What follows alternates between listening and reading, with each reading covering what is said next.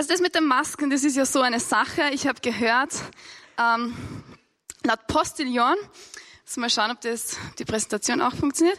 Laut Postillon empfehlen nämlich Ärzte, dass man nachts eine Maske im Hinterkopf trägt, um Segelohren zu vermeiden. Ein kleiner Tipp einfach, ja. Übrigens, ähm, wenn man schlafen, wenn man einen Schlafenden sieben bis acht Stunden lang konzentriert anstarrt, dann wacht er davon auf. Laut Faktilio, ja. Und äh, für alle, die sehr emotional sind und alle Hausfrauen, Viele Leute weinen beim Zwiebelschneiden. Der Trick ist, dass man keine emotionale Bindung aufbauen darf zu den Zwiebeln. Also wenn du jetzt gerade kochst, dann ein kleiner Tipp nebenbei.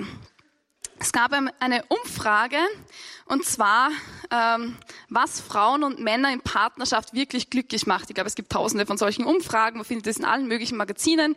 Hier eine repräsentative Studie, eine Umfrage. Also nicht zu ernst nehmen, aber es sagt etwas aus über uns. Und zwar äh, wurde die gemacht in Deutschland. Und die Umfrage sagt aus, 45 Prozent der Deutschen ist für denen ist körperliche Nähe ein großes Zeichen von Liebe. 43 Prozent finden gemeinsames Lachen in der Liebe macht sehr glücklich. Und ähm, ein sehr großer Teil der Deutschen zwischen 18 und 29 mögen gerne liebevolle Neckereien und Sticheleien. Das ist auch eine Sprache der Liebe anscheinend. 48 Prozent der Frauen sind glücklich, wenn sie die Männer im Haushalt unterstützen. Also die Männer gut zuhören. Umgekehrt ist ein Viertel der deutschen Männer glücklich, wenn die Frauen sie beim Hobby begleiten oder unterstützen. Und interessant ist auch, dass 40 Prozent der jungen Leute glücklich sind, wenn der Partner sie grundlos anruft. Auch mal was zum Ausprobieren. Also, ich weiß nicht, ob du das manchmal schon gemacht hast. Ähm, auch gut bekocht werden ist für Männer ein Zeichen von Liebe, also ein Viertel der Männer. Frühstück ans Bett ist recht weit hinten angereiht, interessanterweise. Nur jeder Zehnte findet das ein Zeichen besonderer Liebe. Okay, also diese Umfrage ist von Parship, also man kann sich auch gerne eine eigene Meinung drüber machen.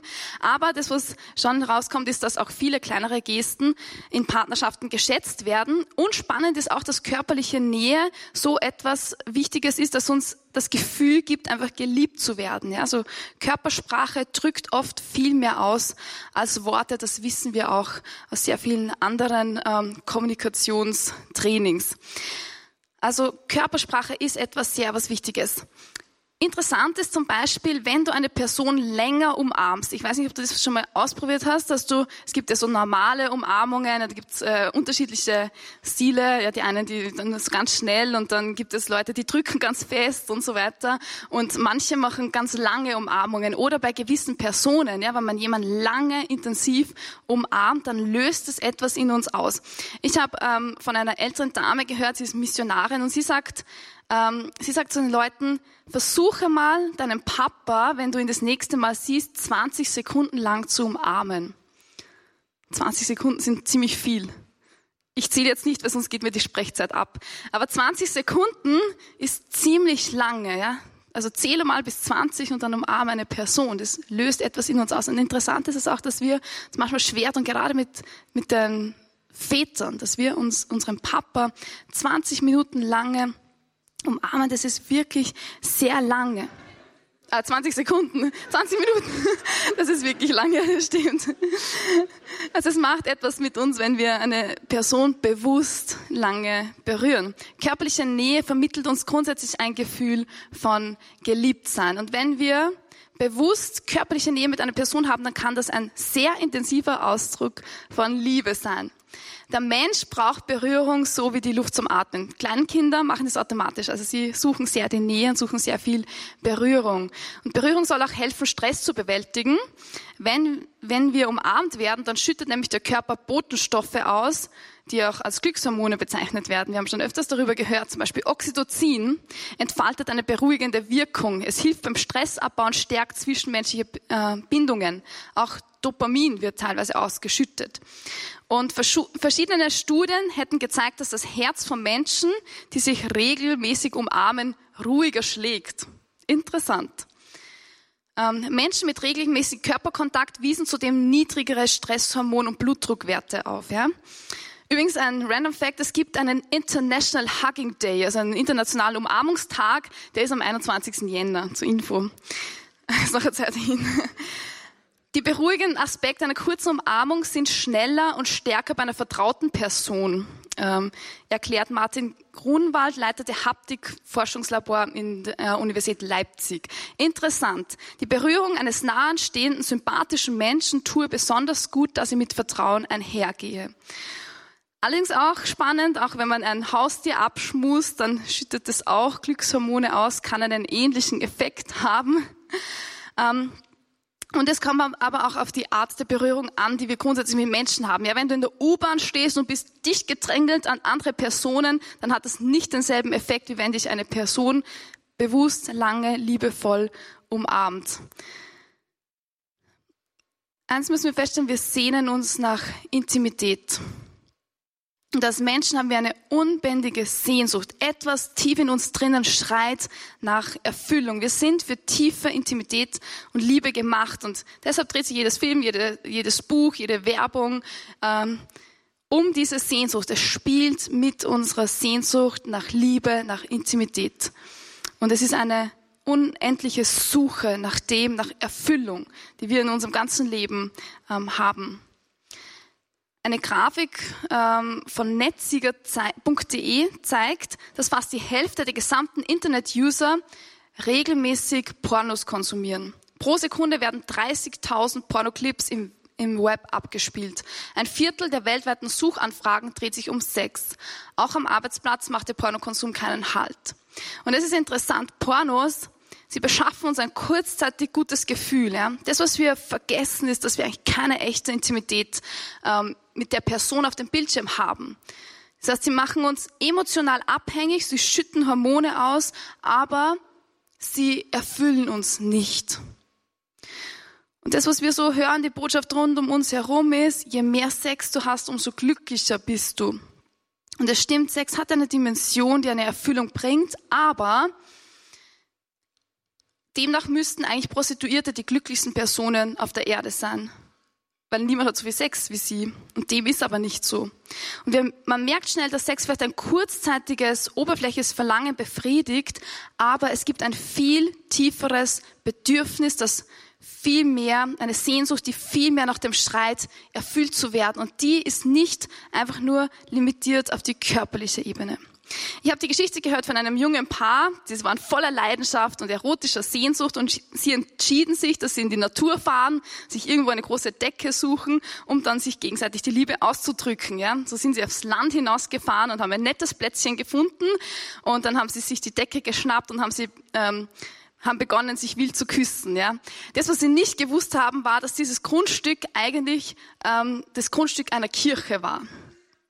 Gut, der Pastor dieser Kirche ähm, hat dann dieses junge Paar gesehen und hat sich gedacht, ah, ich mache jetzt mal einen Gebetsspaziergang um das Grundstück. Ja. Und es war schon spät in der Nacht und dann ist er so spazieren gegangen und hat sich dem Paar genähert und dann hat er gesagt, hat sie gesehen und dann hat er ihnen eine Frage gestellt. Und er hat gesagt, was hat das, was ihr hier tut, mit den Sternen zu tun? Dann ist er wieder gegangen. Was hat das, was ihr hier tut, mit den Sternen zu tun? Und er hat sie mit dieser Frage gelassen. Was hat erotische Liebe mit den Sternen zu tun? Und kaum jemand würde diese zwei Punkte verbinden, aber wir merken schnell, Sex allein reicht nicht. Ja, die körperliche Ebene allein ist zu wenig, sondern in der erotischen Liebe ragt etwas über uns hinaus, und es ist ein unbändiges Verlangen nach Liebe, das in die Unendlichkeit hineinragt. Und die Sterne stehen für diese Unendlichkeit, etwas, was Gott tief in uns hineingelegt hat. Gott hat sich Liebe und auch erotische Liebe ausgedacht. Das Problem ist, dass wir in einer sehr verzerrten Welt leben.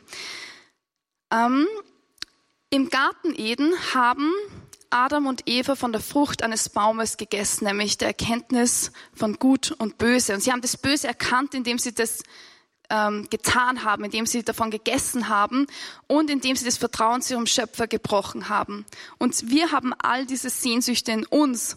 Und gleichzeitig wissen wir, dass sie über uns hinausragen und dass wir sie eigentlich in dieser Welt nicht ganz erfüllen können. Trotzdem versuchen wir, unsere Sehnsucht nach Unendlichkeit mit endlichen Dingen zu füllen. Und manchmal merken wir, wie das in eine Unordnung kommt. Und dann haben wir jetzt drei Möglichkeiten. Das erste ist, dass wir einfach all diese Gefühle unterdrücken und dass wir versuchen, das alles äh, zu, zu leugnen. Und das nennen wir eine Hungerdiät. Viele Christen leben auf einer Hungerdiät. Sie denken, okay, erotische Liebe kann ich, ich kann sie nicht leben, weil ich habe Angst, dass ich sie schlecht lebe. Und dann versucht man mit diesem gleich alles zu unterdrücken, die Sehnsüchte, die uns auf die falsche Fährte führen und wir leugnen fast unsere Sehnsüchte. Ja? Und viele ähm, hungern so vor sich hin. Es ist keine integrierte Form der Gefühle.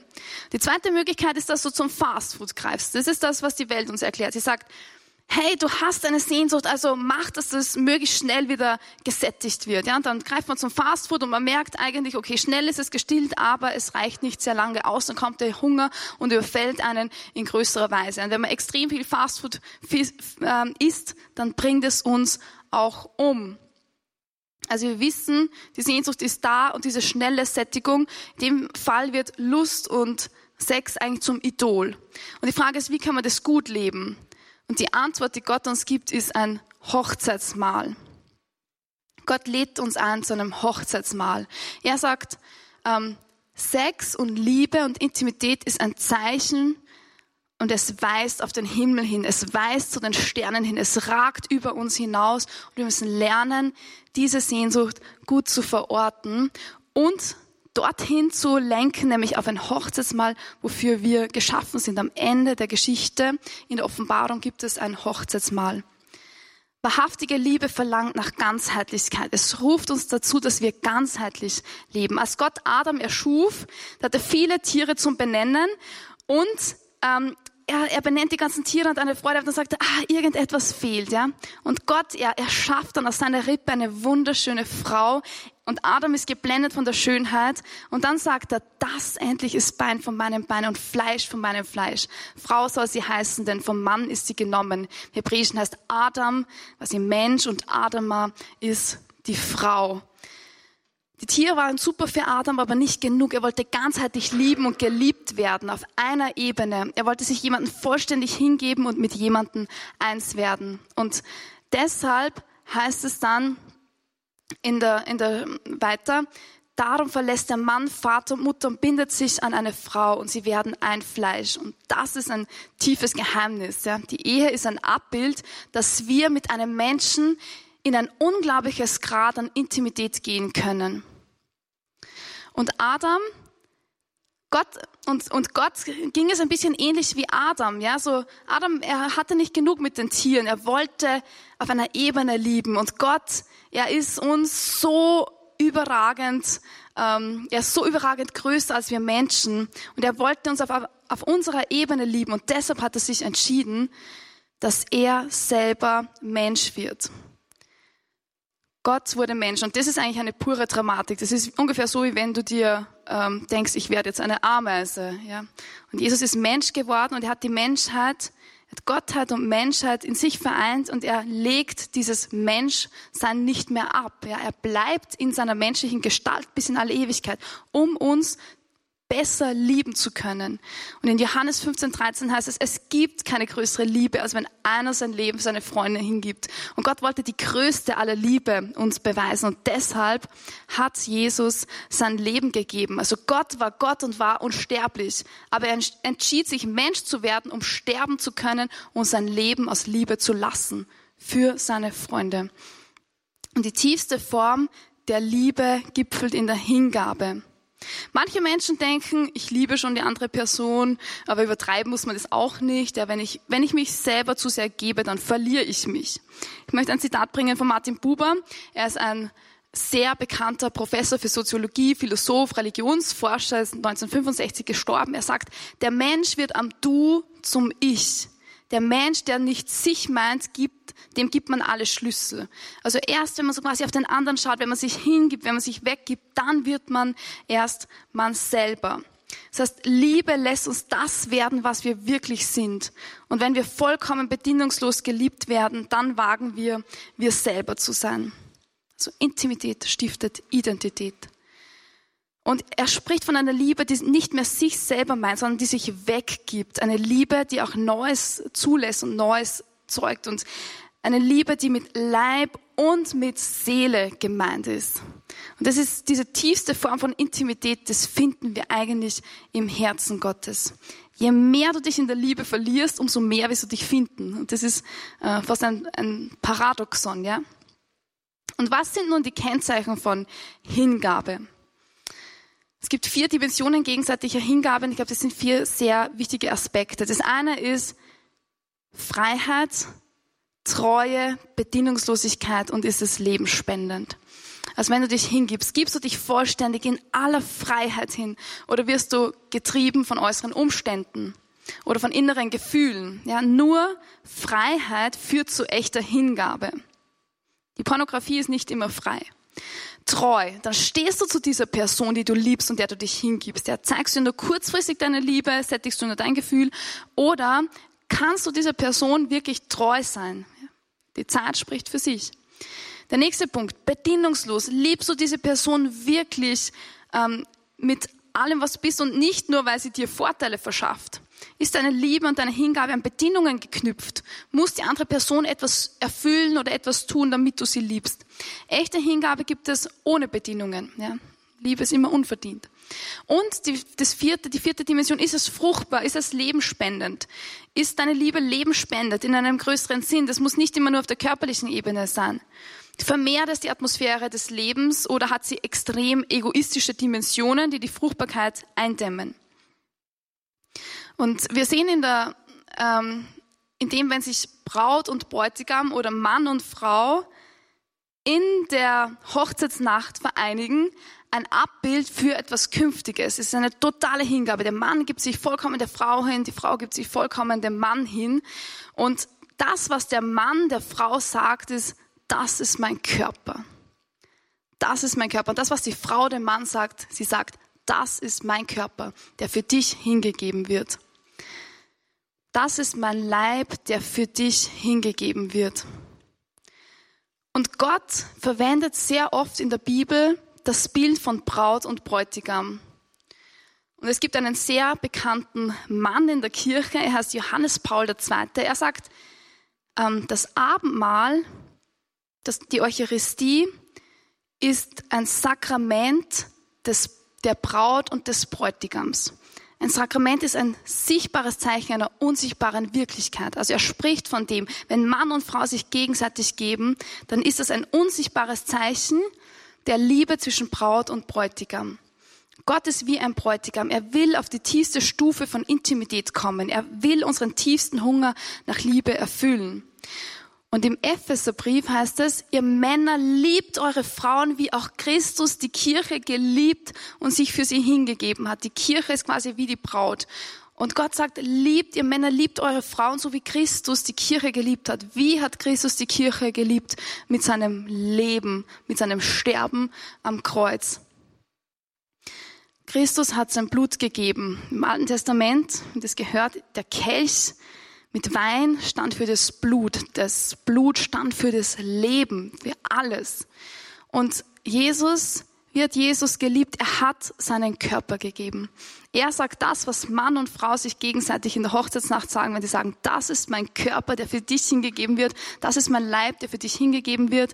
Sagt Christus am Kreuz, das ist mein Leib, der für euch hingegeben wird das ist mein Körper, der für euch hingegeben. Und das Dramatische ist, wir haben uns in unseren Kreuzesdarstellungen oft das ja etwas ähm, harmonisiert. Aber die Wahrheit ist, Jesus ist nackt am Kreuz. Er liefert sich total aus und er gibt alles. Er gibt nicht nur seinen Körper, er gibt auch seine Seele und er gibt sein Herz, er gibt sein ganzes Leben. Er sagt, ich gebe alles für euch. Und so sehen wir Christus am Kreuz, dem er sich uns ausliefert. Das heißt, ehelicher Akt und Eucharistie sind beides sichtbare Zeichen einer tiefen Hingabe. Sex ist Abbild dessen, was im Herzen Gottes passiert. Wir leben in einer sehr gebrochenen Welt, aber die Originalidee ist völlige Hingabe, völlige Vereinigung, tiefste Durchdringung in gegenseitiger Liebe. Frei, treu, bedienungslos und fruchtbar. Und wir sehen, dass Gott Sehnsucht hat nach uns, nach unserer Liebe. Und dazu gibt es auch einige sehr spannende Stellen. Zum Beispiel Johannes 14, 20. Er sagt, an jenem Tag werdet ihr erkennen, ich bin in meinem Vater, ihr seid in mir und ich bin in euch. Also tiefste gegenseitige Durchdringung. Oder sein letztes Gebet, bevor er, bevor er wusste, dass diese drei Tage am Kreuz kommen, diese drei Tage, ähm, des Todes und der Auferstehung. Sein letztes großes Gebet war, denn sie sollen eins sein, wie wir eins sind. Sie sollen eins sein. Mann und Frau werden eins. Sie sollen eins sein, wie wir eins sind. Ja, es gibt diese größere Dimension und Sex zielt zeigt auf etwas hin, auf etwas Größeres. Es ist nur ein, ein Vorzeichen von etwas. Wie können wir mit Jesus eins sein? Im Gebet, in seinem Geist? Ja, aber es reicht ihm nicht. Gott will uns auch körperlich nahe sein und er liefert sich uns in erschreckender Weise aus, nämlich er wird nicht nur Mensch, sondern er wird auch Brot. Er wird auch Brot. In der katholischen Kirche nennen wir das Abendmahl die Eucharistie. Das heißt eigentlich Danksagung oder ganz ursprünglich heißt es eigentlich das schöne Geschenk. Gott liefert sich uns aus. Er gibt sich selber. Im Garten Eden essen Adam und Eva von der Frucht des Baumes. Sie haben Verlangen, doch sie essen etwas. Und wir haben dann über die Geschichte hindurch, wir haben gehungert und versuchen irgendwie unseren Hunger zu sättigen. Und das, was Jesus uns gibt, er sagt, ich gebe euch etwas, das diesen Durst nach Unendlichkeit stillt. Ich gebe euch das Brot, das euch satt macht. Ich gebe mich selber, denn dieses Brot ist mein Fleisch. Johannes 6, 55, denn mein Fleisch ist wirklich eine Speise und mein Blut ist wirklich ein Trank. Wer mein Fleisch isst und mein Blut trinkt, der bleibt in mir und ich bleibe in ihm. Und so können wir uns mit Jesus vereinigen wenn wir das Fleisch und Blut Jesu empfangen, ist das die Form tiefster Gemeinschaft, nämlich emotional, spirituell, aber auch körperlich. Und das ist interessant, dass Gott uns diese Dimension schenkt. Wenn wir das Fleisch und Blut Jesu empfangen, werden wir Teil seines Leibes. 1. Korinther 10, 16 bis 17 heißt es, ist der Kelch des Segens, über den wir den Segen sprechen, nicht Teilhabe am Blut Christi? Ist das Brot, das wir brechen, nicht Teilhabe am Leib Christi? Ein Brot ist es. Darum sind wir viele ein Leib, denn wir alle haben Teil an dem einen Brot. Gott gibt seinen Leib, er gibt seinen Körper, er sagt, das ist mein Leib, der für euch hingegeben wird, tut dies zu meinem Gedächtnis. Und das ist einfach nur wow. Es ist einfach nur staunenswert, wie sehr sich Gott uns ausliefert. Jetzt nochmal kurz zusammengefasst. Körperliche Nähe vermittelt uns grundsätzlich ein Gefühl von Geliebtsein. Wahrhaftige Liebe verlangt nach Ganzheitlichkeit. Die tiefste Form der Liebe gipfelt in der Hingabe. Ehelicher Akt und Eucharistie sind beides Zeichen einer tiefen Hingabe. Und in der Eucharistie, im Abendmahl, liefert sich Gott uns liebend aus. Und jetzt möchte ich kurz beten. Jesus Christus, ich danke dir, dass du sagst, das ist mein Leib und dass du mich nicht nur auf der geistigen Ebene liebst, sondern dass du wirklich real wirst, dass du dich als Brot uns hingibst und dass du dein Leben, dein Blut gegeben hast. Danke, dass wir in der Sehnsucht nach Intimität etwas spüren von der Bestimmung und dass du uns diese Sehnsucht geschenkt hast als ein Kompass, ein Hunger nach dem Hochzeitsmahl des Lammes, nach der ewigen Vereinigung mit dir. Und dafür danke ich dir. Amen.